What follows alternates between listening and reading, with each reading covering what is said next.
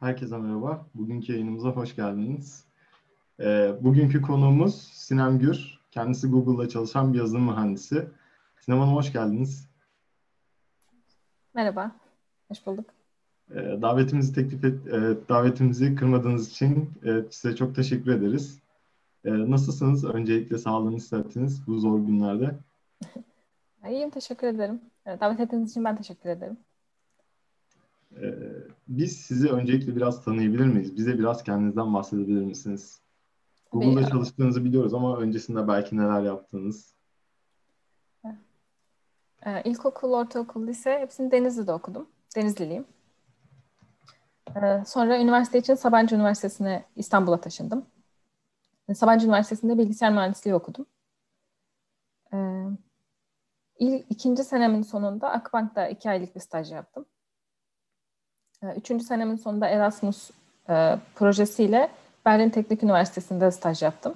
E, son senemde de o bilet şirketinde 7 aylık bir uzun dönem staj yaptım. Son senemde çok dersim kalmamıştı. Haftada 3 günüm boştu. Sonra mezun oldum o senenin sonunda. E, ve bir sene içinde 3 şirket değiştirdim. E, bir Magic şirketinde 6 ay çalıştım. CV'me bile yazmadığım bir yerde iki ay çalıştım. Sonra en son Sempertek şirketinde e, işe başladım. İşe başladığım süre, süreçte e, yani iş hayatında aradığım bulamadığımı fark ettim ve yüksek lisansa başvurdum Sabancı'da. Sonra bilgisayar mühendisliği tekrar Sabancı Üniversitesi'nde yüksek, yüksek lisansıma başladım. Ama bir yandan e, artık hani yurt dışı denemek istediğimi, daha büyük yerlerde çalışmak istediğimi fark ettim. O yüzden mülakatlara hazırlanmaya başladım. Ve hani yurt dışında büyük şirketler için staj başvuruları yaptım. Ee, o sene yani o başvuruların sonucunda Google'dan staj için kabul aldım Londra ofisinde. Yüksek lisansımın ilk senesinin sonunda e, işimi bıraktım ve yurt dışında Google'da staja gittim. E, staj bitiminde tam zamanlıya geçiş için başvurdum. E, kabulümü aldım. Ama geri döndüm yani yüksek lisansımı devam ettirmek için. E, bir sene tekrar okudum ama tez yazma kısmında tıkandım yani yapamadım o işi. Sonra yüksek lisansı bıraktım ve iş için buraya taşındım. Bir senedir e, burada çalışıyorum. Google'da çalışıyorum Londra ofisinde. Şu an Google Maps'te işte A restoranı, B eczanesi bir şey yazdığınız yani sağ tarafta gelen işte resimler, telefon numarası, ismi bilmem ne çeşitli bilgilerin olduğu yerde gördüğünüz bilgilerin e, işverenler tarafından girilmesini sağ, sağlanan iş yerlerinin sahipleri tarafından pardon girilmesini sağlanan, girilmesini sağlandığı bir tool üzerinde çalışıyorum. Ve orada gördüğünüz bilgilerin e, doğrulamasını sağlıyoruz bir yerde. Yani yanlış bir şey, yanlış bilgilerin e, kullanıcılar tarafından görülmemesini sağlamaya çalışıyoruz. O takım içinde çalışıyorum şu anda. Teşekkürler cevabınız için. Ee, mezun olmuşsunuz lisansınızdan çalışmışsınız ama e, üniversite size bir şeyler katmış ki siz üniversitede bir maceralarınız olmuş ki sonra aradığınızı tatmin etmemiş çalışma ortamı ve üniversiteye geri dönmüşsünüz. E, bize Sabancı'daki ortamınızdan, maceralarınızdan biraz bahsedebilir misiniz öyleyse? Ee, Sabancı Üniversitesi ilk başta şeyi söyleyeyim, bilmiyorum biliyor musunuz? Ee, Sabancı Üniversitesi'nde bölüm seçerek değil, fakülte seçerek giriyorsunuz. Ben üniversiteye giderken e, mühendis olmak istediğimi biliyordum ama açıkçası mühendisler hani hangi mühendis ne iş yapar, ben hangisine daha yatkınım hiçbir fikrim yoktu. İlk sene ortak dersleri aldık. İşte hani her üniversitede alınan matematik, fizik, e, dil bilgisi, yok Türk edebiyatı, Türk dil edebiyatı öyle bir şey. o tip dersler. İkinci senemde bölümlerin giriş derslerini almaya başladım. İşte ekonomi, endüstri mühendisliği, bilgisayar mühendisliği yani benim için ileride düşündüğüm hani bu olabilirim dediğim meslekler için. En çok bilgisayar mühendisliğini sevdiğime karar verdim. Ee, Sabancı Üniversitesi'nin bana en büyük katkısı bölümümü seçebilme şansı. Hani tanıma ve seçebilme şansı vermesi oldu. O açıdan üniversitemden gurur duyuyorum. Sabancı Üniversitesi'nin bir ikinci özelliği de kampüs üniversitesi olması ve şehirden çok uzakta olması.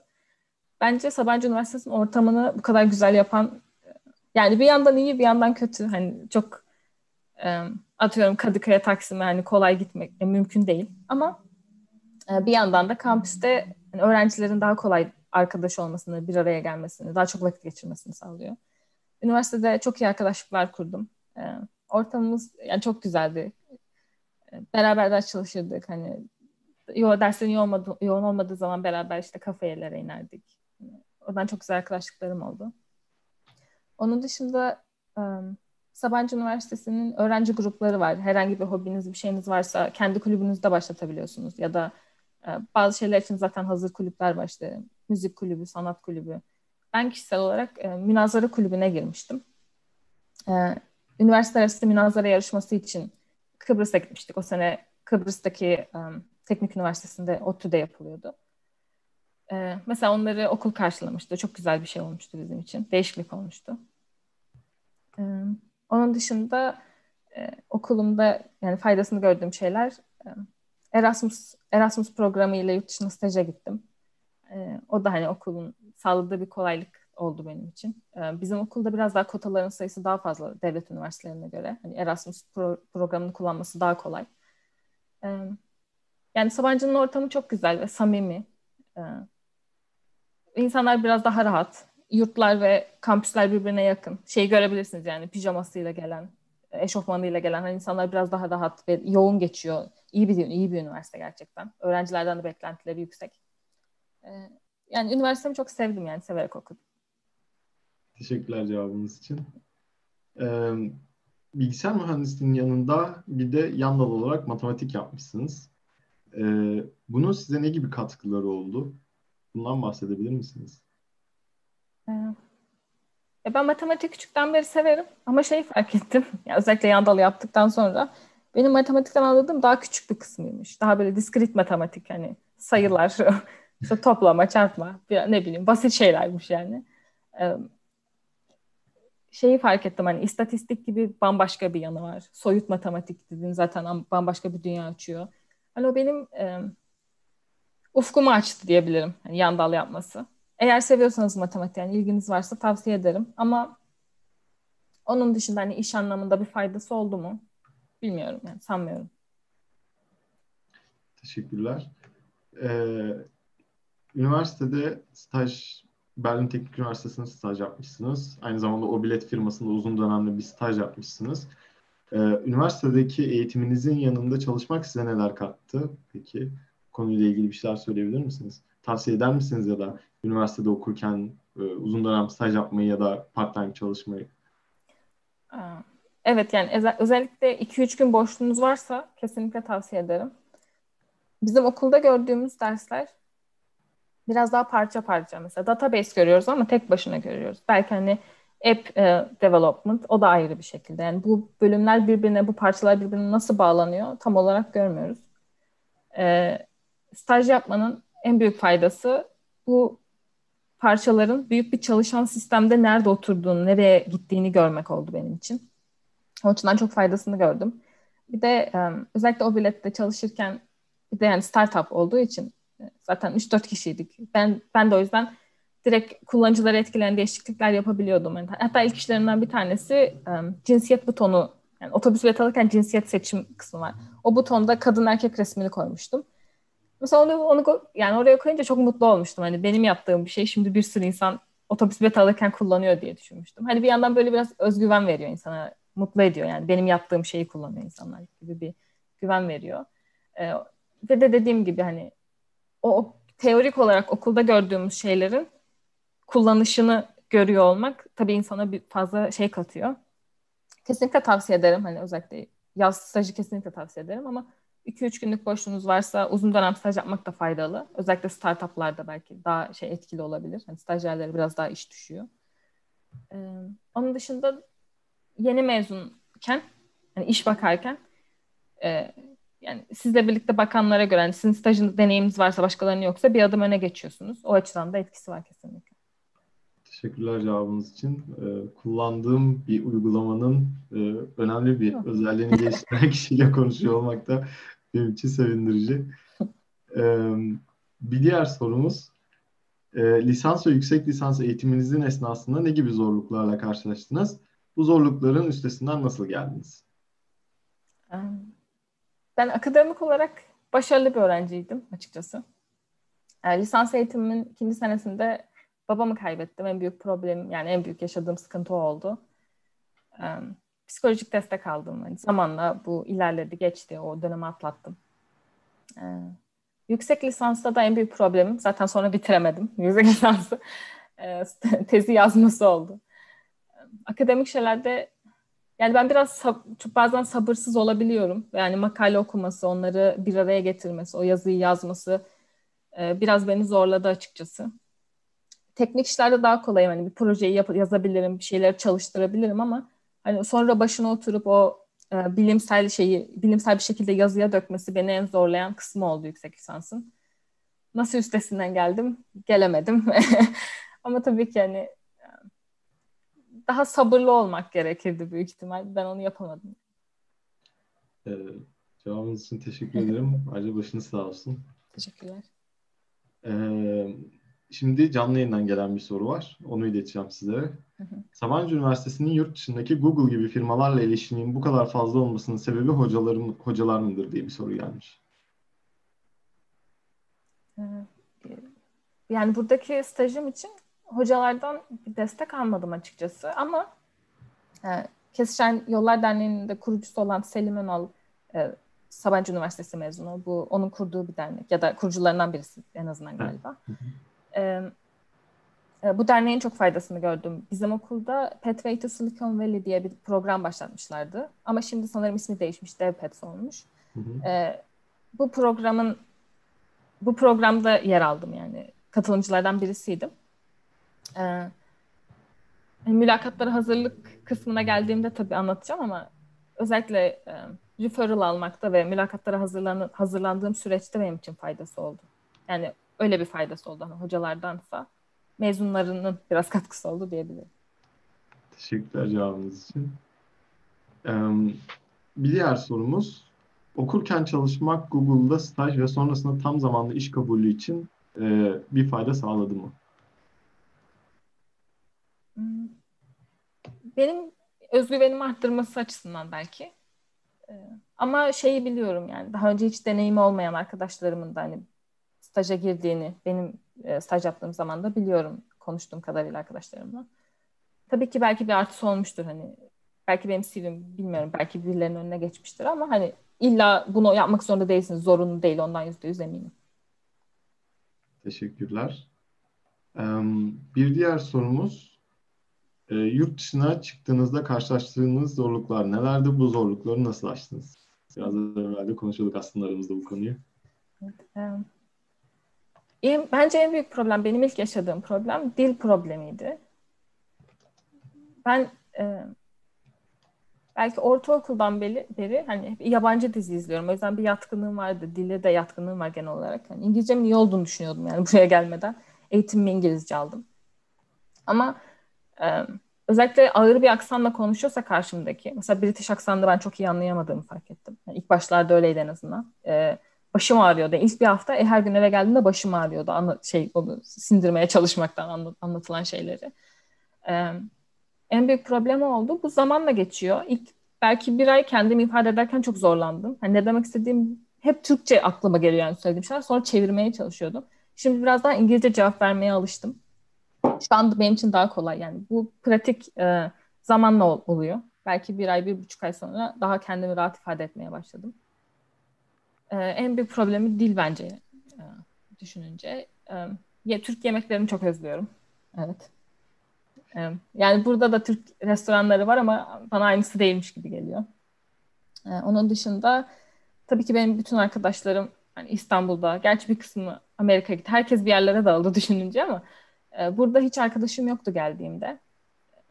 Allah'tan Londra büyük bir city, büyük büyük bir şehir pardon. Büyük bir şehir ve e, buraya devamlı insanlar geliyor başka yerlerden. İlk geldiğimin ikinci haftası e, bir meetup etkinliğine katıldım.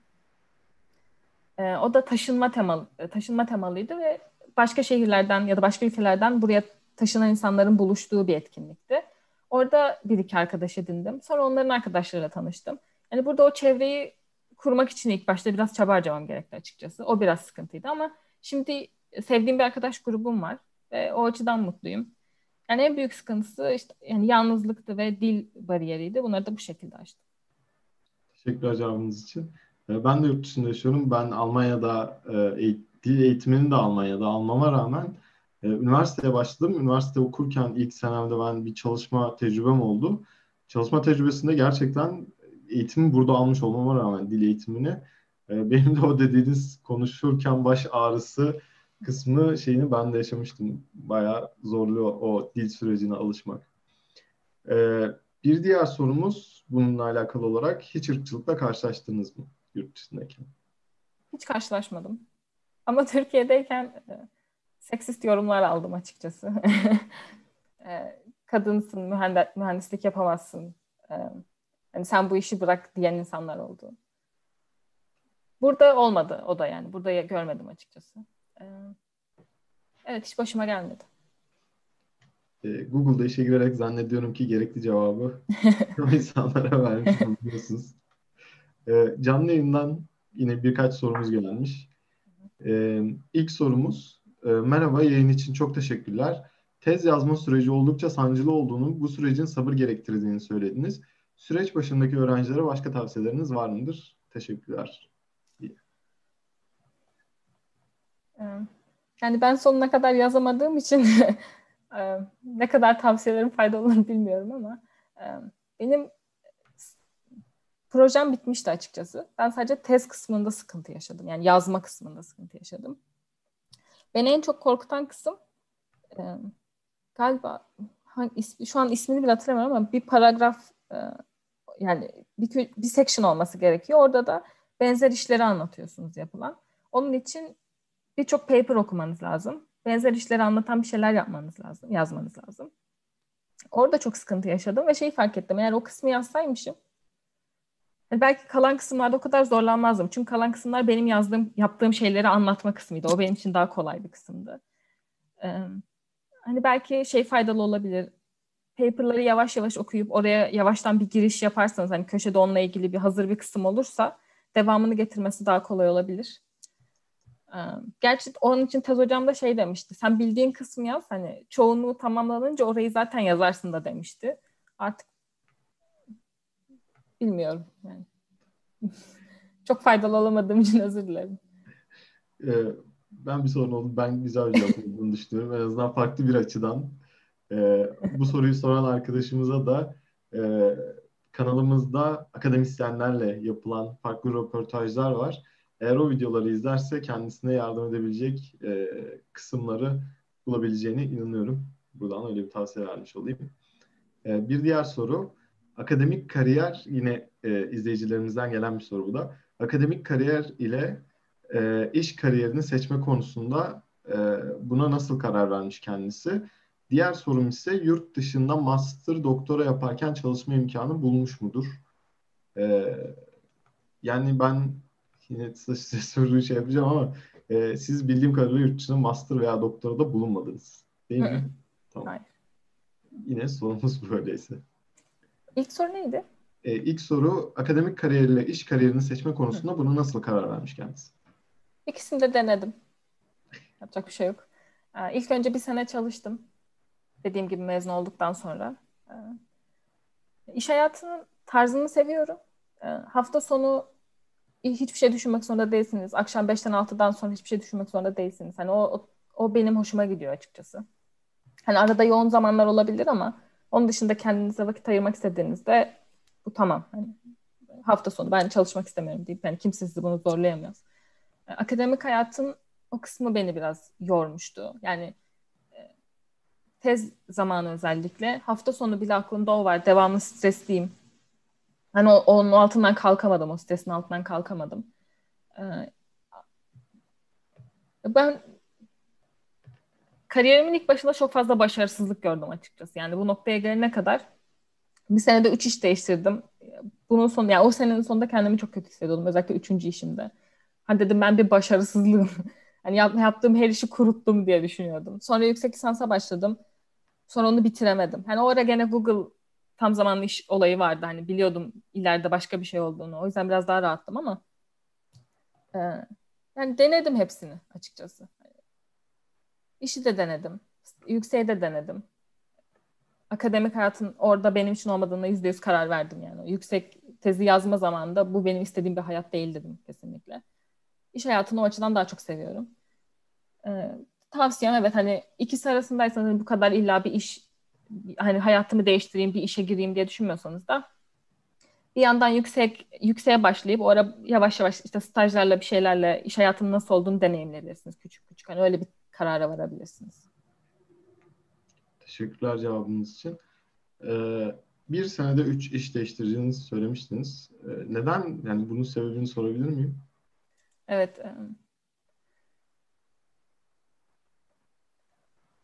Yani benim gördüğüm, yani ben çok üst üste kötü yerlerde denk gelmiş olabilirim. Bilmiyorum.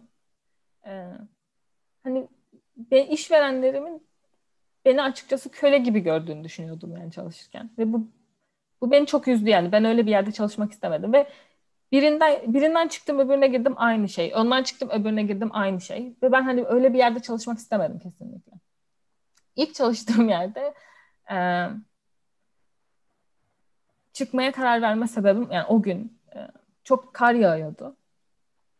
Ve e, o gün iki gibi çıkmamız çıkmamız gerekiyor demişlerdi ama saat 11 gibi artık şeyi fark ettik hani o an çıkmazsak hani her yer kapalı toplu taşımaya yetişemeyeceğiz yani ya da çok zor olacak bizim için.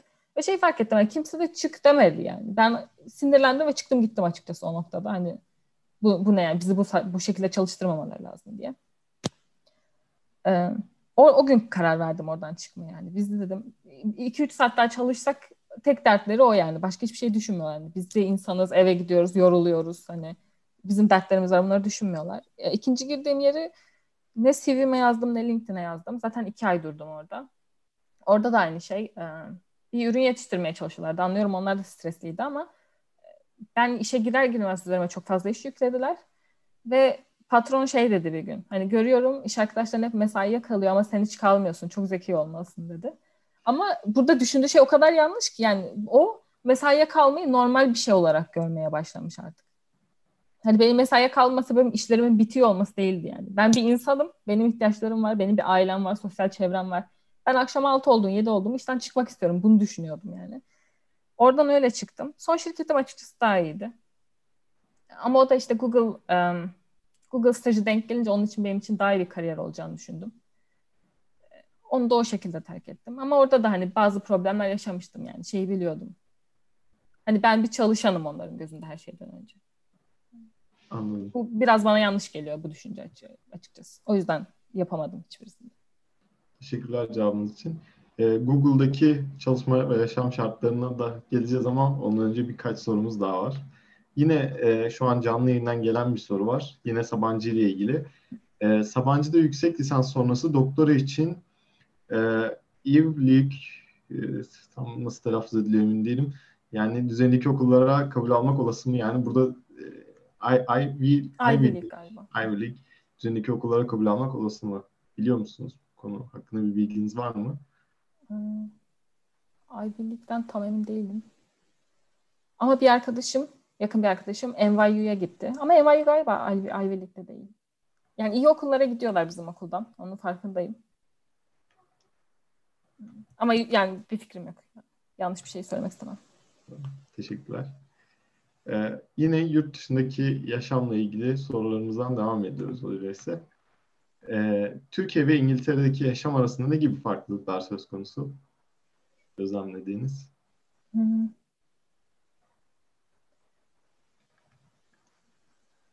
Burada aldığım maaşla Türkiye'de benim seviyede e, bir mühendisin alacağı maaşla yaşayan birinin hayatlarını kıyaslayabilirim yani az çok.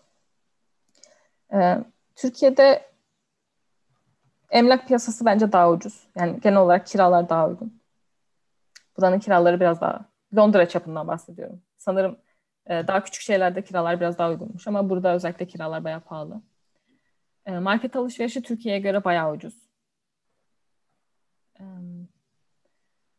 Burada sosyal hayat bence daha aktif buraya geldiğimden beri hani oyunlar, e, müzikaller, konserler hani hep çok fazla imkan var. Devamlı bir olay oluyor. Devamlı bir bir konser var. Devamlı birileri geliyor. Türkiye'de ben genelde yabancı müzik dinliyorum ve Türkiye'de en büyük problemim oydu.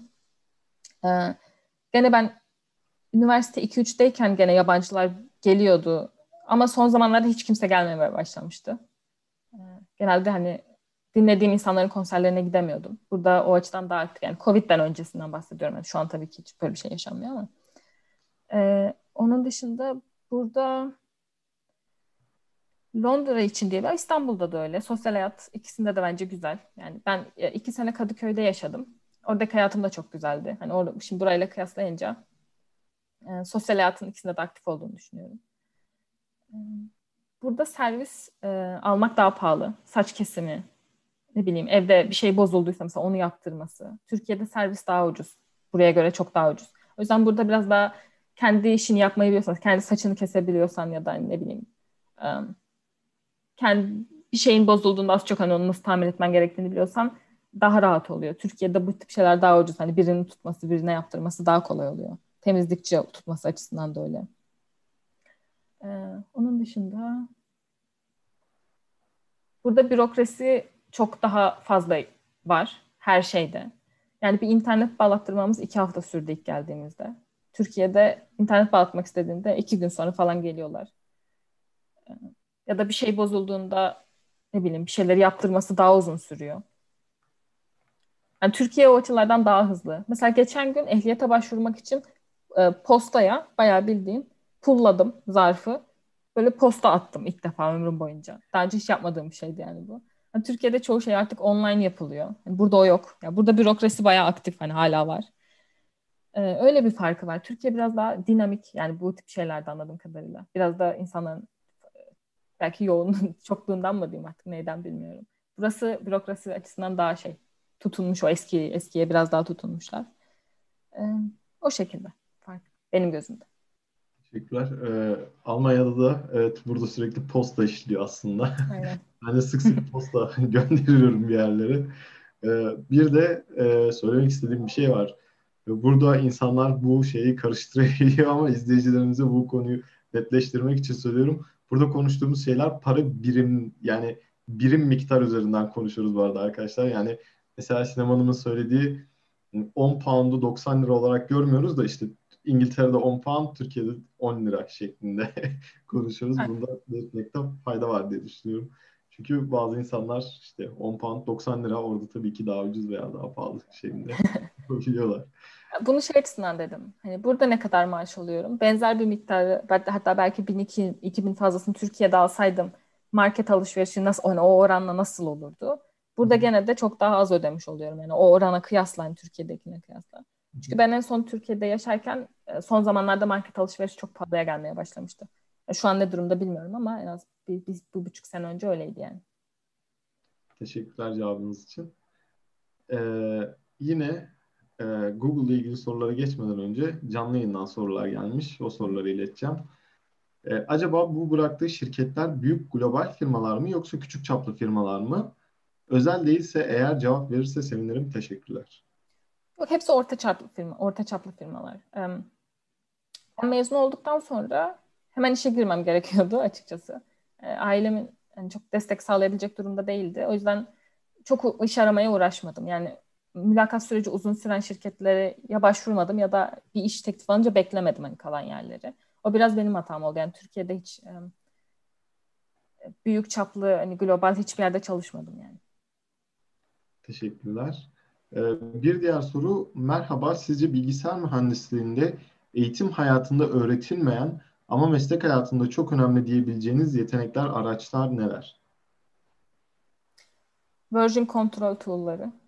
Ee, üniversitede asla kullanmıyoruz. Sadece bir, pro, bir şimdi üniversitede software engineering diye bir dersimiz vardı. Onun içinde dört kişi bir araya gelip yani 3 ile 5 arasıydı. Benim takım dört kişilikti. Ee, bir proje belirleyip hani dört kişinin yapabileceği büyüklükte. Onun üzerine çalışıp onu tamamlamamız ve hocaya sunmamız gerekiyordu en sonunda. Ee, gerçekten göz açıcı bir projeydi. Ee, dört kişi çalıştık. Bir tanesi projenin başında vardı ve bir de son sonunda geldi. O kadardı. Kalan üçümüz şey bir tanesi dedi ki ben sadece PHP biliyorum. Tamam dedik. Hepimiz onu, ona, onu yapmaya başladık. Yani takım takım çalışması ne kadar önemliymiş ve neler yanlış gidebiliyormuş hepsini gördük orada. Ee, ve version control tool'u kullanmadık. En büyük hatamız o oldu. Son gün e, kodları birleştirmeye çalıştığımızda İlk önce ben götürdüm kodumu. İşte benim değişiklikleri yaptık. E, baktık çalışıyor tamam. Sonra öbür arkadaş gelmiş kodları birleştirmek için. Ee, ama ortak kullandığımız bir klas vardı. Ve onun kodlarını benim benimkinin üzerine yapıştırmışlar. Yani benimkiler arada kaybolmuş. Benimkiler silinmiş. Önce benim kalan bütün metotlarımın depend ettiği metotlar gitmiş yani. Benim kısım tamamen bozulmuş ama biz bunu ne test ettik? Version control'de kullanmadık. Hani bu merging olaylarından haberimiz yok. Yani böyle bir şey olduğunu düşünmedik bile o zaman için tabii tecrübesizlikten. Ve sunum anında bir baktık benim yaptığım her yer patlıyor. Ee, o mesela çok üzücüydü. Yani version control tool kullanıyor olsak şeyi görürdük. Ha bak şurada bu metot varmış, şurada bu metot. Bunların hepsini aynı klasa al. Hani bunları silme gibisine. En önemlisi o bence. İkincisi unit testing. Genel olarak testing. Türkiye'de benim çalıştığım yerlerde hiç hiç görmedim testing yani. Hiç bir yerde test yazılmıyordu. Her yerde öyle olmayabilir dediğim gibi. Ben sadece 3 şirkette çalıştım. Ee, ama e, çok önemli. Ya. Buraya geldikten sonra özellikle fark ettim. Ee, bir şeyleri değiştirdiğinizde eskiden neler vardı diye düşünmüyorsunuz ve eskiden neleri bozduğunuzu bilmiyorsunuz. Eğer otomatik testler varsa onlar çalışınca ha ben şunu bozmuşum hani. O zaman anlıyorsunuz ne kadar değerli olduğunu. Yani benim gözümde üniversitede öğretilmeyen ama bir version control, iki testing bunlar önemli. Teşekkürler cevabınız için. Ee, bir diğer soru, mesleki hayatınızda başladığınızda herhangi bir şeyin eksikliğini hissettiniz mi? Bu eksikliklerin nasıl üstesinden gelebildiniz? E, belki aradığınızı bulamadığınızı söylemiştiniz. E, yüksek lisansa başladınız. Yani belki o şey neydi aradığınız, arayıp da bulamadığınız. Belki ondan bahsedebilirsiniz. Burada ben şeyi söylemeyi unuttum. Ben ilk işe başladığımda mezun olduktan sonra Google'a başvurdum. E, tam zamanlı iş için. E, mülakatların saatlerini ayarladık. Yani mülakatlara girecektim. Ve son anda çok korktum. Başarısız olacağımı düşündüm. Kendime güvenim yoktu. E, dedim ben yani yapamayacağım. E, başvurumu geri çektim. E, yani bir özgüvenim yoktu belli ki.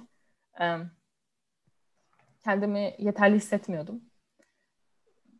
Ve bir nasıl diyeyim öğrenme fırsatı arıyordum hani kendim için. Ya daha önce yapmadığım benim için challenging olabilecek bir şeyler yapmak istiyordum. Ve çalıştığım şirketlerin hiçbirisinde açıkçası bunu bulamadım. Daha böyle copy paste temalı. Hani tek öğrendiğim şeyi belki 3 ay 4 ay devamlı yapabileceğim işler geldi genel olarak. Ee, en büyük sıkıntılarından bir tanesi oydu. Söylemeyi unuttum ama yani bu da benim için büyük bir problemdi. Kendimi geliştiremediğimi hissediyordum. Ve üçüncü işimde artık hani o mülakatlara hazırlanma sürecinde yani on, o kararı vermeden önce gerçekten özgüvenim çok düşüktü. Yani yaptığım işi unutmuşum gibi geliyordu. Çok iyi hissetmiyordum yani kendimi. Ee, en büyük problemlerden birisi oydu. Yani öğrenme öğrenme fırsatı bulmadım, bulamıyorum gibi hissediyorum çalıştığım yerlerde ve yaptığım işlerde. Teşekkürler cevabınız için. Ee, kalan sorularımızdan devam ediyoruz. Ee, Google'ın staj mülakatları nasıl oluyor? Birazcık bize bahsedebilir misiniz? Ee, staj için iki mülakat istiyorlar. Yani bu benim zamanımdaydı. Şimdi biraz daha değişmiş sanırım. Bir tane de böyle sohbet gibi bir e, mülakat gelmiş. E, iki tane teknik mülakat oluyordu ama bazen ikinci ikinci de karar veremezlerse bir mülakat daha istedikleri oluyor. E, ama sanırım o biraz daha nadir. Ben iki mülakattan geçtim ve çoğunluk öyleymiş. Sadece bir iki arkadaşımdan hani üç mülakata girdim diye duymuştum. E, teknik mülakatlar 45 dakika sürüyor. İlk 5 belki 10 dakikası tanışma işte ben şuyum. Sen kendini biraz anlatıyorsun. Ee, bir ihtiyacın varsa hani su alacaksan bir şey alacaksan sana biraz vakit tanıyorlar. Sonra teknik bir soru soruluyor. Ee, ilk e, senin soruyu anladığından iyi anladığına emin olman lazım ve eksik bir şey varsa onlarla ilgili hani şu kısmını açıklayabilir miyiz? Şu şöyle mi olur? Bazı koşullarda hani şöyle olabilir mi bilmem. Neyse hani onu netleştirmek gerekiyor. Sonra bu e, soru problem üzerine e, bir algoritma kurup hani bu şekilde çözerim gibi bir cevap vermeniz gerekiyor. Bunu e, mülakatı yapan kişiyle tartışıyorsunuz. Ve bir karara verdikten sonra iki kişi hani okeyledikten sonra pseudokod yazılımına geçiyorsunuz. O kod yazıldıktan sonra ya da bu süreçte de olabilir. E, space ve time complexity ölçümü olması gerekiyor. E, bunları yaptıktan sonra hani eğer vakit kalmışsa bu bu algoritma geliştirebilir geliştirilebilir mi? space ya da time kompleksite bir şekilde düşürülebilir mi? Eğer düşürülebilirse daha vakit varsa belki hani o geliştirmeyle ilgili bir kod update olabilir. Zaten sonra hani vakit kalmıyor çok. Belki son bir beş dakika kalırsam e, işte Google'la ilgili soruların varsa onları sorabiliyorsun. Bu şekilde geçiyor. Teşekkürler. Ee, bu teknik mülakatlarda birer soru mu soruyorlar yoksa hani böyle iki soru da belki? Ee, genelde bir soru oluyor ama hep yedek bir soru tutuyorlar. Benim ilk mülakatım ilginç bir şekilde çok iyi geçmişti. O gün tam böyle formumdaydım yani. O gün ilk soruyu çözdükten sonra ikinci soruyu da sordu.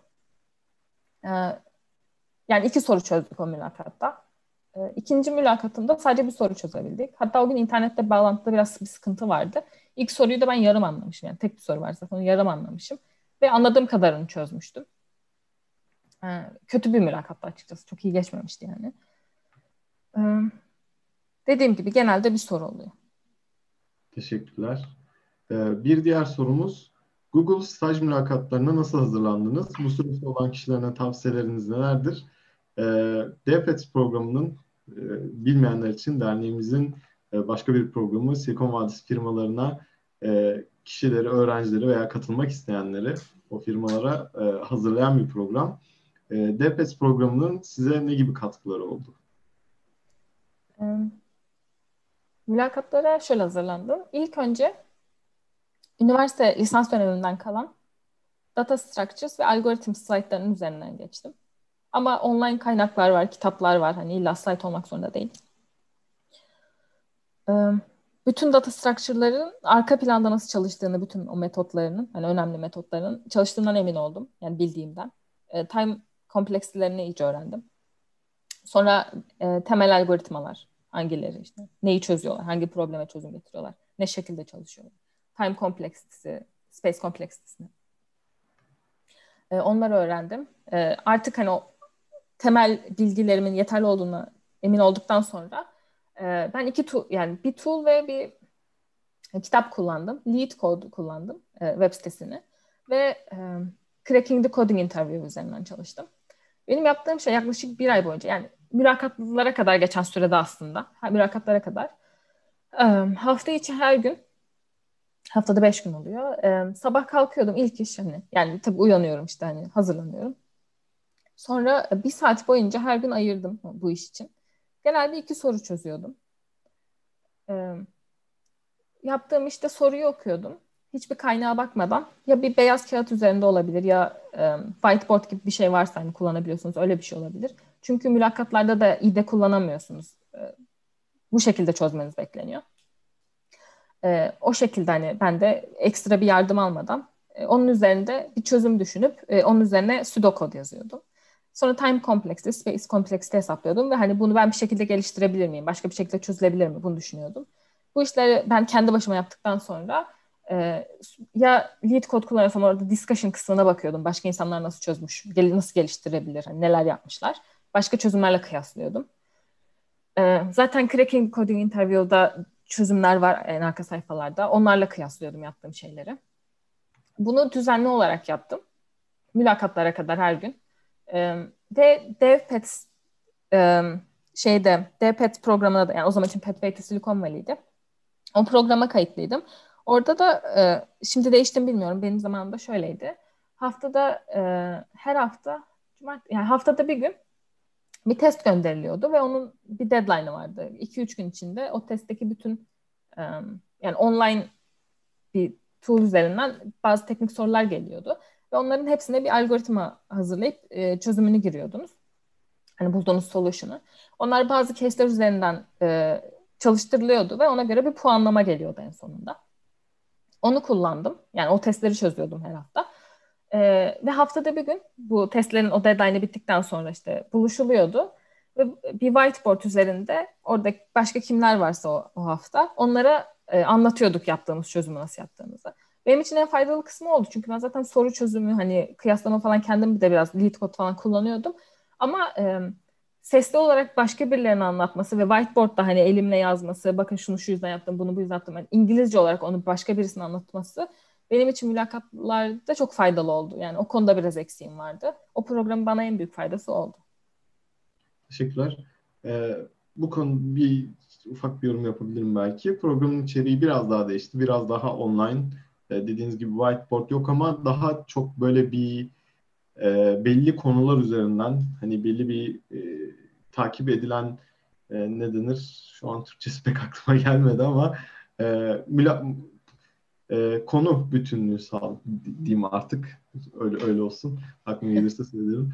E, o şekilde belli konular üzerinden gidiliyor. O şekilde çalışıyor ama yine e, zaman zaman alımlar oluyor. E, bunun için sosyal medya hesaplarımızı takip edebilirsiniz. İlgileniyorsanız sosyal medya hesaplarımızda bunları e, alım yapacağımız zaman bu programları duyuruyoruz. Bir diğer soruya geçiyorum. Cevabınız için tekrardan çok teşekkür ederim. E, diğer soru Google'da staja kabul edilebilmek için nasıl bir CV'mizin olması gerekiyor? Öncesinde ekstra staj, iş tecrübemizin ya da e, çokça açık kaynaklı projelerimizin olması zorunlu mu? E, bunu cevaplamıştınız ama hiç tecrübemiz yoksa bile yine de staja kabul edile, edilebilir miyiz? CV için şey anlamında bir sıkıntı yani belirli istedikleri bir şey yok format anlamında. İstediğiniz formatı kullanabilirsiniz. Online ne öneriliyorsa hani CV hazırlama tipleri varsa on, onlar okey. Ekstra bir deneyim olması da gerek yok. Dediğim gibi hiç deneyim olmayan arkadaşlarımın da aynı staja kabul aldığını biliyorum. Daha önce başka hiçbir yerde çalışmamış.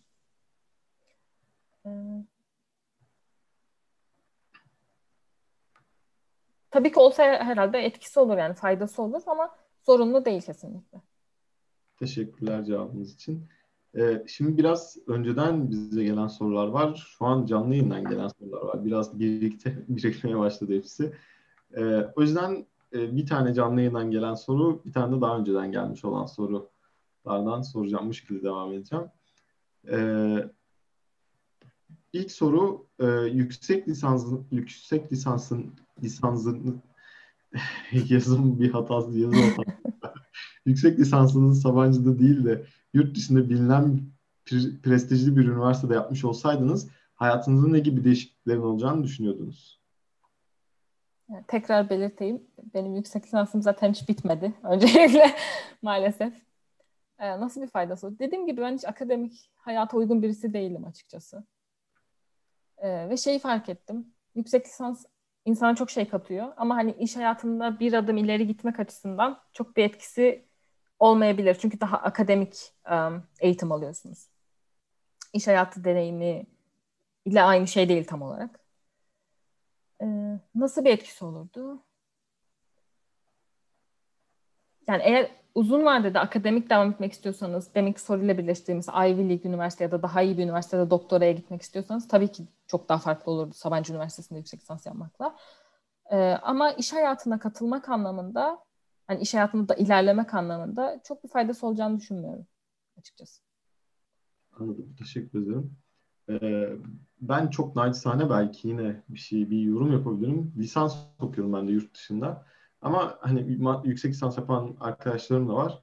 Ee, Türkiye'de lisans okuyan arkadaşlarıma nazaran e, biraz daha böyle farklı firmaların size ulaşması biraz daha kolay oluyor.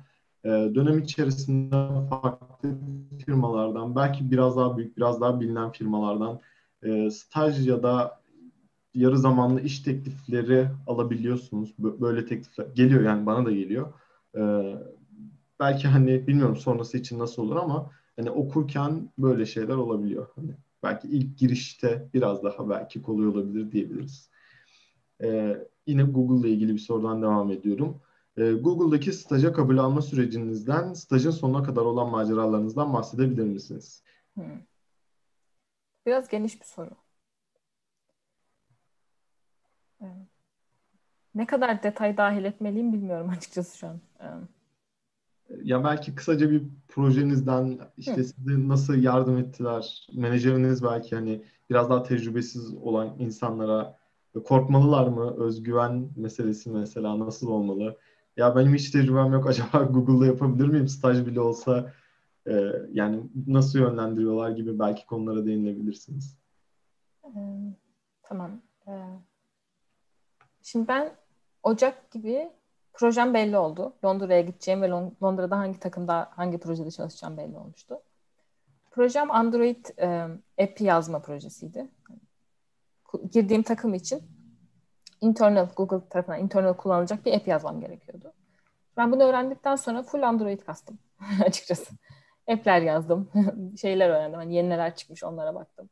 Hani eğer e, ne üzerinde çalışacağınız belliyse e, ona ta- çalışın diye tavsiye edebilirim.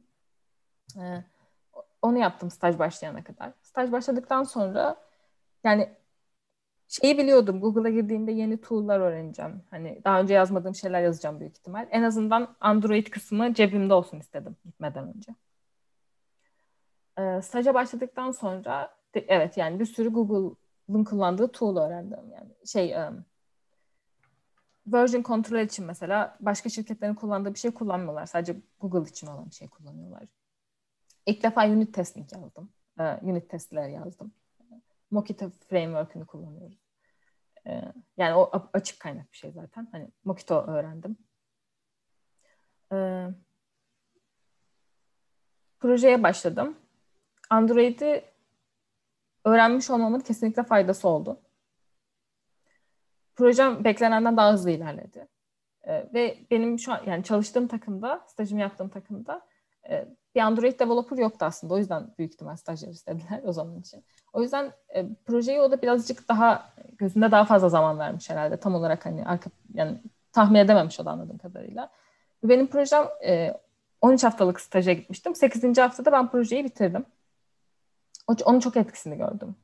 Ee, yani o benim feedback alırken çok fayda, işime yaradı yani. Ee, sonra bana 5 haftalık küçük çaplı yazabileceğim bir feature e, buldular. Yani zaten yazılması gerekiyordu. Birini yazması gerekiyordu. O işi bana verdiler. Ee, orada da web development e, kısmında bir feature vardı. Yazmam gereken öyle, öyle bir şeydi. Ee, orada da iş deneyimimin çok faydası, iş ve staj deneyimimin çok faydasını gördüm. Çünkü gene Google kendi içinde başka şeyler kullanıyor. Bildiğimiz HTML, CSS değil ama benzer bir mantığı var. Yani biraz en azından hani bana tamamen yabancı bir şey değildi. Bazı şeylerin mantığını kurabiliyordum. Ha bu bunun için, şu şunun benzeri gibisine. Ee, sonra o, o proje üzerine çalıştım 5 hafta boyunca. Ee, Google'da stajımda e, stajın ortalarına doğru bütün stajyerleri bir ofiste topluyorlar ve bir um, intern summit yapıyorlar. O çok eğlenceliydi. E, hepimizi bir yerde topladılar. Hani Avrupa çapında e, EMEA diye geçiyor. Avrupa, e, Middle East ve Afrika ofislerinden stajyerlerle tanışma fırsatı buldum. O çok eğlenceliydi. Genel olarak hani Google o açıdan iyi. Yani e, beklentiler gerçekten yüksek. Başarılı olmanızı, projeleri bitirmenizi bekliyorlar. Ama açıkça söyleyeyim e, sadece iki gün yani mesaiye kalmak bile değil. Kimse beni zorlamadı. Ben sadece işim yaptığım işim bitmesini istedim. Sadece o kadar hani uzun fazladan çalışmam gerekti. Yani beklentiler e, yani dediğim gibi bir şeyleri bitirmenizi yapmanızı istiyorlar, çalışmanızı istiyorlar ama hani böyle çılgın bir baskı yok üzerinizde. E, ve sosyal anlamda da çok iyi. Yani çalışanların mutlu olmasını istiyor. Stajda da ben bunu gördüm. O, yüzden çok mutlu oldum. O yüzden geri dönmek istedim açıkçası. Hani stajyerlerin bir araya gelmesi, birbiriyle tanışması, Google'dan hani mutlu ayrılması için etkinlikler düzenlediler e, bayağı eğlenceliydi. Yani stajyerlerle tanışma fırsatım oldu. E, sonra projem bitti. E, ne zaman? Gene 7. 8. hafta civarında yani stajın ortasını biraz geçtikten sonra şeyi sordu, soruyorlar. E, tam zamanlıya geçmek istiyor musun diye soruyorlar. Ya da ileride de öğrenci olacaksan, bir sene sonra da öğrenci olacaksan tekrar staja gelmek ister misin? Yani o öyle bir soru soruyorlar. Ben tam zamanlıya geçişim başvurdum o noktada. Ee, tam zaman stajdan sonra tam zamanlıya geçmek için iki mülakata daha girmek gerekiyor. Onları ya staj bitmeden önce iş yerindeyken e, yüz yüze yapabiliyorsunuz ya da staj bittikten sonra ne zaman hazır hissederseniz online ya da işte eğer ofisin olduğu bir ülkede bir şehirde yaşıyorsanız hani gidip ofiste de yapabilirsiniz ama ben Türkiye'ye döneceğim için gitmişken yapmak istedim. Aradan çıksın istedim açıkçası. E, 30 Ağustos'ta stajımın bitmesine bir hafta kala e, iki mülakatım da o günde e, sabah kalktım Atatürk'ün sözlerini okudum. Zafer zafer benimdir diye bilinir diyerek işe gittim. Mülakatlara girdim. O günüm öyle geçti. E, ondan sonra bir hafta sonra da stajım bitti. Açıkçası takımımı çok sevdim. Onların da beni sevdiğini hissediyorum. Zaten şu an aynı takımda çalışıyorum bu arada. Geri döndüm takımıma. E, git, git son haftamda e, takımla yemeğe çıktık, veda yemeğine. E, küçük de olsa böyle bir hani çerçevede hepimizin resminin olduğu bir e, çerçeve hediye ettiler. O şekilde stajım bitti. Teşekkürler cevabınız için. Peki bu en son olan mülakatlar normal, yani geçemezsiniz tam zamanda iş teklifi etmiyorlar değil mi? Ya da ekstra bir ne bileyim, bize yok siz stajyersiniz hani bir kolaylık herhangi bir şey böyle bir şey söz konusu oluyor mu yoksa herkese yapılan muameleyi mi diyeyim artık o şekilde mi? Format tamamen aynı. Normal bir mülakat gibi geçiyor. Gene yazılım sorusu. Yani demin anlattığım mülakatın aynısı. Yani ben staja girmek için iki mülakattan geçtim. Tamamen aynı formatta iki mülakattan daha geçtim. Ha, birazcık stajdan aldığınız feedback'e bağlı olarak hani o oran değişiyor olabilir. Yani stajdan aldığın feedback ne kadar güçlüyse yani tabii ki mülakatlardan çok kötü yaptıysan hani kız hiçbir şey bilmiyor dedilerse yani o tabii etkili olur ama ben mesela e, o mülakatlarımın yani ikisinin de orta karar olduğuna inanıyorum açıkçası. Ama stajım gerçekten çok iyi geçmişti. Bana verilen projeyi bitirdim. Üstüne bir tane de feature çıktım. Hani onun bir etkisi olduğuna inanıyorum kesinlikle. Yani stajda ne kadar başarılı olduğun ve mülakatları ne kadar batırmadığın ya da mülakatların da iyi olması tabii ki yani her türlü o şeyi arttırır ama o oran 50-50 mi yoksa 60'a 40 gibi mi tam emin değilim yani. Bence biraz da 60'a 40 gibi düşünüyorum ama tabii bu official bir bilgi değil. Yani benim Teşekkür. düşüncem. Sağ olun cevabınız için. Şimdi canlı yayından gelen bir soruyu soracağım. E, iki yıllık bilgisayar programcılığı mezun ve 3 seneden fazla IT tecrübesi olan biri Google'da staj veya full time çalışabilir mi? Software test specialist olarak veya software developer olarak tanıdık referans olması gerekir mi? İşe alımlarda HackerRank ve bunun e, gibi ve bunun gibi siteler ve uygulamalar etkili oluyor mu? Bunu zaten LeetCode kullandığınızı söylemiştiniz HackerRank benzeri. Hı hı. Ama belki ilk sorulara Aha. Evet, dediğim gibi yani şey kim başvurursa başvursun hani tabii deneyim şey için önemli. Yani CV'nize bakıyorlar. Ee, tam kriterlerini bilmiyorum açıkçası ama iki senelik okul, e, üç senelik deneyim varsa hani yeterli olabilir. Yani bu, bu alanda hani bir şeyler var demek. Tabii ki yani ben bir şey diyemem. E, ben HR'da değilim ama e, referral olması kesinlikle etkili. Referral olan insanlara biraz daha öncelik veriyorlar ve daha hızlı dönüyorlar. Hani eğer tanıyan bir tanıdık birisi varsa ve bir referral verebilecekse hani ben bu kişiyi biliyorum. iyidir. Bu buna, buna bir bakın gibisine bir şey verirse eğer sizin için e, işleminiz biraz daha hızlı olabilir. Hızlı dönüş alırsınız. E, bu tabii ki işe alınacaksınız anlamına gelmiyor. Gene herkes aynı süreçten geçiyor yani. E, önemli olan dediğim gibi o mülakatlara iyi hazırlanmak, hazırlanıyor olmak. E, data structures, algorithms hani bunlar konusunda temeliniyor olması ve o algoritma sorularını çözebiliyor olmak. E, yani olmaması için bir sebep görmüyorum hani bir sıkıntı olması anlamında. Teşekkürler cevabınız için. Ben de galiba bir yerde okumuştum. Google artık diploma da aramıyor diye. Aa, evet bu arada e, evet tanıdıklarım var öyle. Yani üniversite mezunu olmayan ve Google çalışan olan bildiğim insanlar var. Teşekkürler. evet az önce e, Türkiye'deki çalıştığınız şirketlerden neden memnun olmadığınızı, bir takım koşulların veya kötü koşulların olduğunu, tabii ki iyileri de vardır da tabii ki. E, yaşadığınız sıkıntılardan bahsettiniz. E, şimdi bize birazcık da Google'daki çalışma ortamından bahsedebilir misiniz? Neler daha farklı, neler daha güzel veya neler daha kötü Google'da çalışmanın yanında? Bunları bize anlatabilir misiniz? Şimdi Covid'den yani bu karantina sürecinden beri tabii ki değişti.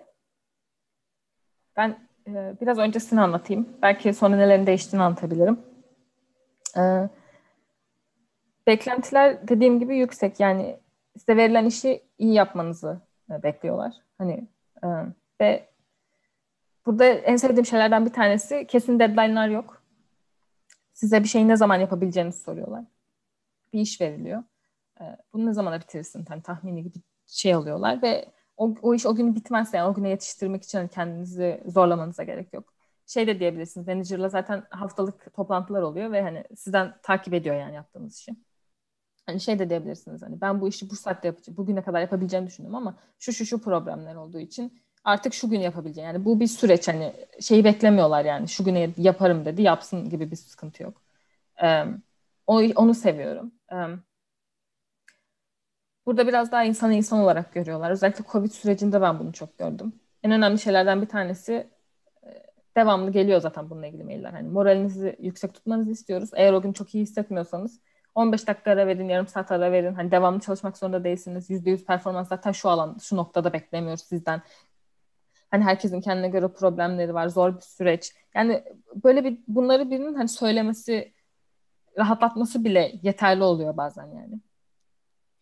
Ee, ofis anlamında şu an evde olduğumuz için göremiyoruz ama e, Google e, Google'da 3 öğün bedava yemek var ve kendi kafeleri var. E, Google'da açık kalmak imkansız. e, kafeler var. E, bizim ofisin en katında bir tane büfe var. O dörde kadar mesela burrito alabiliyorsunuz, salata alabiliyorsunuz. E, onun dışında mutfaklar var her katta.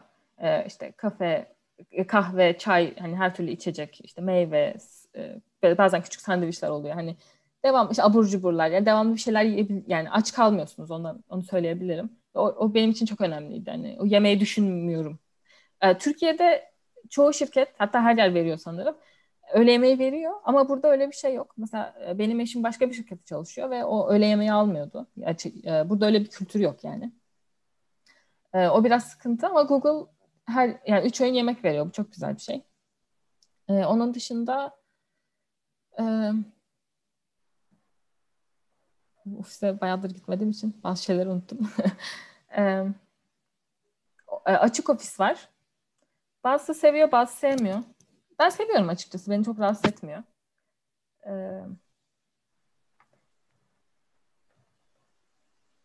Masaj e, senede bir masaj puanları veriyorlar ve en alt katta işte meditasyon odası, masaj size masaj randevusu alıp gidebileceğiniz masa, masözler var. Ee, orada onu o, şeyi kullanabilirsiniz. Ben bazen stresliyken özellikle çok belim ağrıyor onu fark ettim.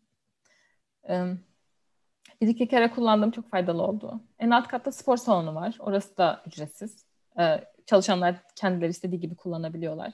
Spor dersleri var. Ee, mesela ben en çok spinning derslerine katılıyordum ve pilates derslerine katılıyordum. Ama çeşit çeşit işte strength training, mobility, hani aklınıza ne gelirse yani bir sürü ders var.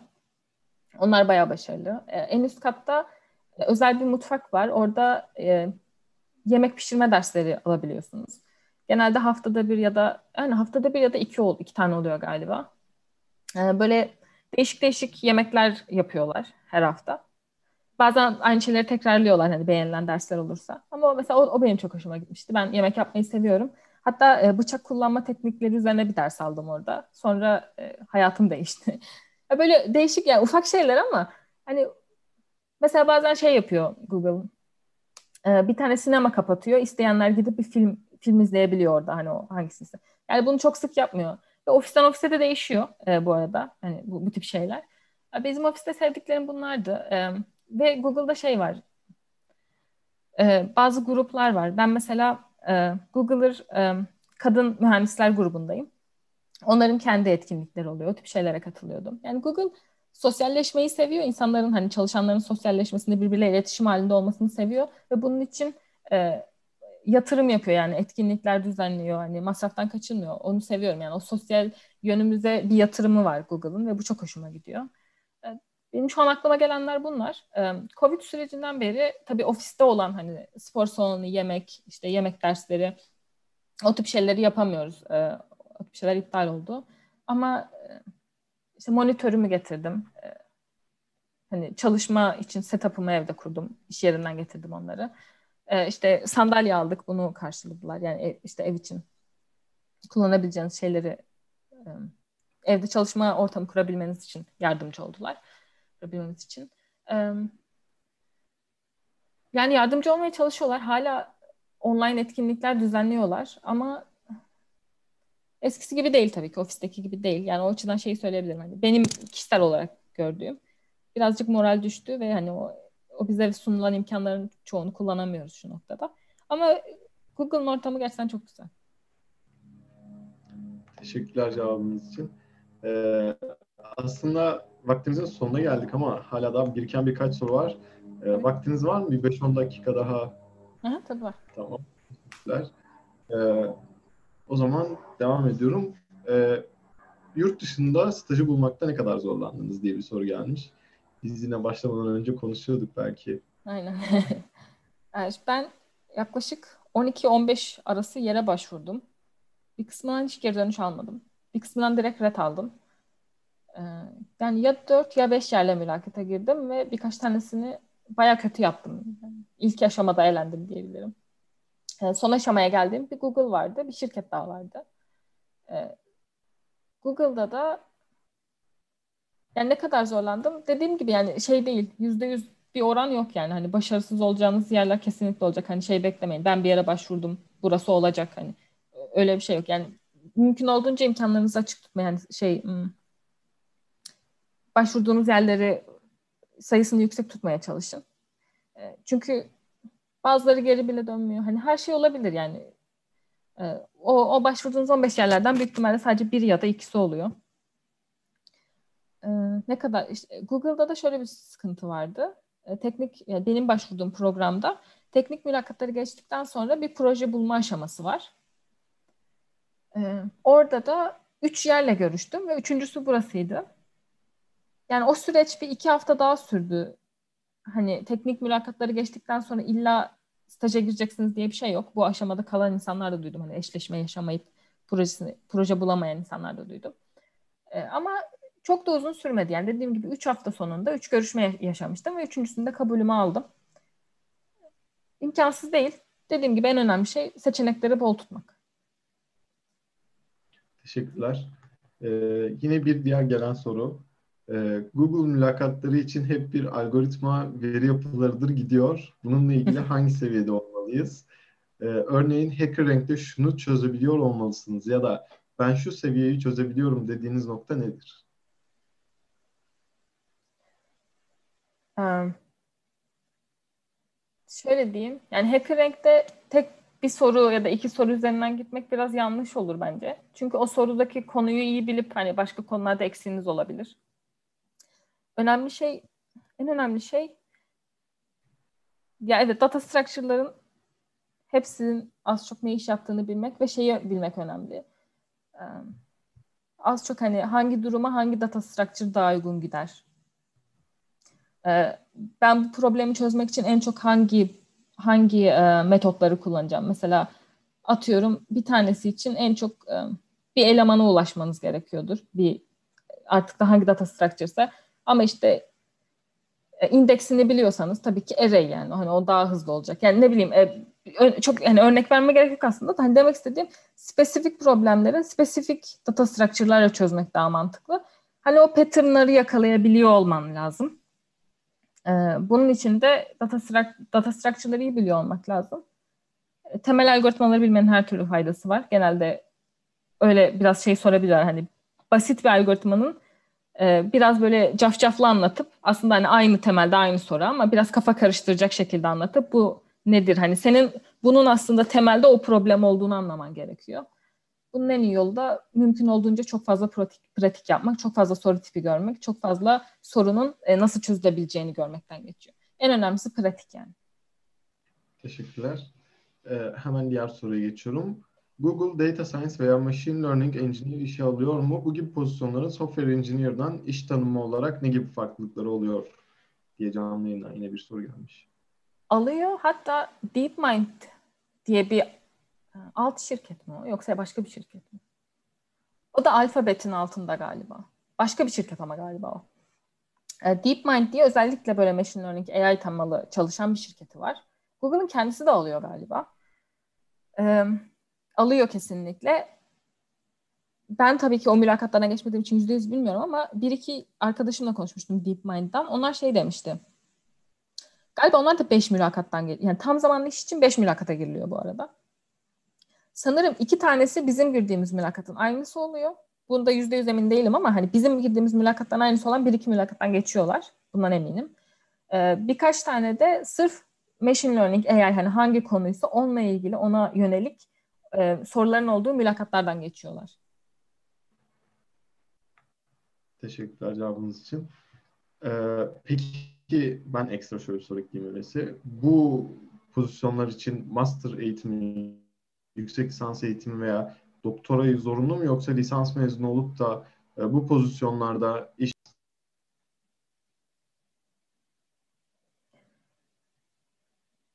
ben dediğim gibi hani yüzde yüz emin değilim bundan ama şöyle biliyorum. Ee, çünkü ben proje eşleştirme zamanında şeylere başvurmuştum. Yani orada ilgilendiğiniz konuları giriyorsunuz. Ben Android'i yazmıştım bir tanesi. Ee, bir tane de galiba machine learning ya da data data mining öyle bir şey girmiştim ve şey demişti HR o zaman için. Ee, bu tip daha böyle hani şey gerektiren e, ne diyeyim bilgi gerektiren hani ne deniyor ona? Neyse bilgi gerek Aha, aynen teorik bilgi gerektiren şeylerde e, hani bunun üzerine daha fazla eğitim almış insanlar bakıyoruz demişti. Tabii ki bu hani dediğim gibi çok bir deneyim yok. Belki lisans mezun insanlar da almışlardır. Hani bir fikrim yok açıkçası. Ama e, özellikle researcher ya da bu tip hani gibi şeylerde böyle daha özel konularda, özelleşmiş konularda işe girmek istiyorsanız büyük ihtimalle master'ın ve doktoranın e, kesinlikle pozitif etkisi olur başvurularda. Teşekkürler. Ee, şimdi zaman kısıtlı olduğu için iki tane soru var. Birazcık birleştirip soracağım. Ee, ilk soru şu an yeni mezunum. Tam anlattığınız gibi yani bir şey bilmiyormuşum, kendimi geliştiremiyormuşum dediği kısım. Ee, Google görüşmesini iptal ettim dediği kısım gibi hissediyorum. Ne önerirsiniz? Teşekkürler. Diğer soruda üniversitede öğrencilik yıllarında dersler dışında kendini nasıl geliştirmiş? Belki genel olarak hani kendinizi nasıl geliştirdiniz, özgüveninizi nasıl e, arttırdınız diye bu iki soruyu da cevaplayabilecek bir şekilde cevap verebilirsiniz. Üniversitedeyken dersler dışında hiçbir şey yapmadım açıkçası. Yani yazılım anlamında. Sadece o tam zamanlı stajım var son senemde. O da derslerim kalmadığı için. Ee, hani öyle arkadaşlarım vardı. Ben biraz garip buluyordum açıkçası. Hani kötü anlamda demiyorum yani. Öyle ilgisi olan da olabilir. Mesela bir arkadaşım bana şey demişti. Rusça dersleri alıyordum. Rusça öğreneceğine ara öğren ileride faydası olur falan demişti. Hani öyle şeyleri biraz garip buluyorum. Yani benim hayatım yani yazılımı çok seviyorum. Çok severek yapıyorum ama benim hayatımdaki tek şeyin bu olduğunu düşünmüyorum. Yani insanların biraz başka şeylerle ilgileniyor olması da sanki bana faydalı gibi geliyor. Öbür arkadaşa gelince evet özgüven eksikliğini nasıl aşabilirim? Yani benim yaptığım dibe vurmak oldu. Açıkçası hani üçüncü işimde artık dibe vurmuş gibi hissediyordum yani. Hani hayatımdan sonra böyle mi olacak deyip hani o bana bir güç verdi açıkçası. Bundan daha kötü bir yere gidemem hani bir deneyim bari dedim yani. Ee, nasıl özgüven arttırabilirsin? Özgüven çalışarak artıyor. Yani yaptığın iş çalışarak, yaptığın işi emek vererek, zaman ayırarak yani dediğim gibi o hani bir ay boyunca ben o mülakatlara hazırlandım. Ee, oturdum data structure ders, e, data structure ve algoritm notlarına baktım. Bir ay boyunca her sabah kalktım bir saat e, algoritma problemleri çözdüm. Onun sonunda artık hani ben boş değilim yani. Ben bu sorulara bakınca bir fikir üretebiliyorum. Hani ben yapabiliyorum bunu der hale geldim. Yani özgüveni geliştirmenin bir numaralı yolu çok çalışmak. Ve yaptığın işi sevmek, yaptığın işten gurur duymak. Benim gözümde. Teşekkürler cevabınız için. Ben de böyle ne zaman ya ben işte dibe vurdum ya bundan aşağısı yok dediğim zaman hep böyle bir çıkış söz konusu oluyor benim hayatımda da. Gerçekten dediğiniz gibi. Ee, son sorumuzu soruyorum öyleyse. Tamam. Ee, Türkiye'nin ve dünyanın farklı yerlerinden bizi izleyen takipçilerimize tavsiyeleriniz nelerdir? Ee, demin dediğime biraz benziyor ama çok çalışın. Ee, yaptığınız işten gurur duyun. Annem söylemişti bunu bana küçükken ve hani çok severek tekrar ettiğim bir söz. Çalışırsan başarılı olacaksın diye bir şey yok. Ama çalışmazsan kesinlikle başarısız olacaksın. O yüzden hani umudunuz olsun. Bir şans verin yani. Elinizden geleni yapın. Olmazsa da hani, olmaz ama olur belki yani. Hani o ihtimal için elinizden geleni yapın. Ben e, hani şimdi böyle hani tam Google'da mühendis falan ama hani benim geçmişime bakınca ben dediğim gibi yani buraya gelene kadar bir sürü başarısızlığım oldu. Umutsuzluğa düşmeyin. Yani ilk seferde olacak diye bir şey yok. Ben de başvurdum Google'a ilk seferde korkup geri çektim. Ee, bir sene sonra olur, iki sene sonra olur. Yani vazgeçmeyin. Vazgeçmeyin, çok çalışın hayalleriniz için. Çok teşekkürler cevabınız için. Ee, bence çok güzel bir sohbet oldu. Ee, tekrardan kabul ettiğiniz için e, çok teşekkür ederiz davetinize. Ee, arkadaşlar bugünkü yayınımızın da sonuna geldik. Ee, birkaç duyurum var ufak. Ee, Spotify'da podcastlerimizi dinleyebilirsiniz. Artık yayınlarımızı e, aslında uzun bir süredir yapıyoruz ama bunu sanırım duyurmamıştık daha önce. Ee, Spotify'da e, podcast halinde yüklüyoruz yayınlarımızı. E, artık Spotify'dan da dinleyebilirsiniz. E, geri bildirim verirseniz yayınlarımızı daha güzelleştirmek adına sizlere daha kaliteli yayınlar sunabilmek adına bizim tarafımızdan tabii ki konuklarımız her zaman e, mükemmel, müthiş oluyorlar. Çok enerjileriyle geliyorlar. E, memnun oluruz. Bizi takip etmeyi, abone olmayı, beğendiyseniz videomuzu beğenmeyi unutmayın. E, hoşçakalın. Sağ olun.